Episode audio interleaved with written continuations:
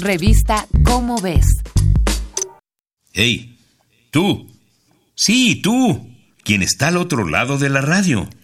Seguro has escuchado y hasta te has emocionado con El Señor de los Anillos, una novela fantástica que transcurre en un lugar llamado Tierra Media.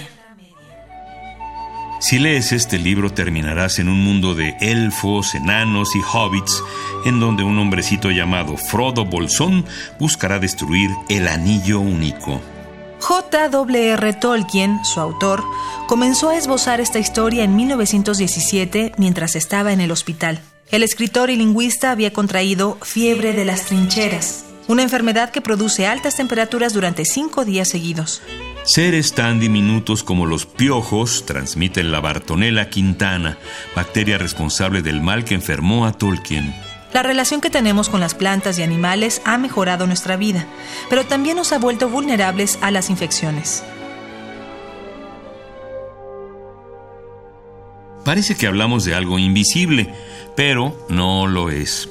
Al año mueren cerca de 15 millones de personas a causa de alguna zoonosis, es decir, una enfermedad infecciosa transmitida por especies animales. Antes, en América, solo había perros y guajolotes, y en Perú, como hasta ahora, dominaban las llamas. Hernán Cortés, Francisco Pizarro y demás tropas colonizadoras trajeron ganado al continente y con él llegaron grandes semillas de contagio.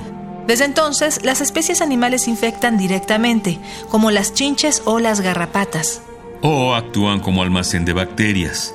Las ratas, por ejemplo, guardan la bacteria que produce leptospirosis en su orina, que al estar en contacto con los humanos puede causar la muerte. En 1997, el doctor en biología Jard Diamond publicó Armas, Gérmenes y Acero, un texto que revisa la influencia occidental en la salud pública de distintas civilizaciones. ¿En serio el ejército español derrotó a un ejército americano 500 veces más grande? Sí, el éxito de la colonización europea se debió en buena parte a la poca resistencia que los nativos tenían a los patógenos. Ah, con razón murió más del 95% de la población indígena. Antes, la viruela o la peste bubónica terminaban con poblaciones enteras.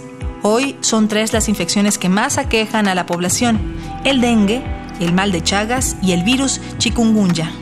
La falta de higiene, el hacinamiento y las altas temperaturas favorecen la existencia de infecciones.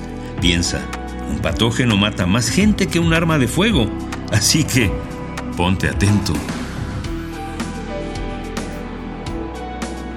Esta fue una coproducción de Radio UNAM y la Dirección General de Divulgación de la Ciencia de la UNAM basada en el artículo Enfermedades infecciosas la mayor amenaza de salud pública, de Rodrigo Isaías León y Rafael Ojeda.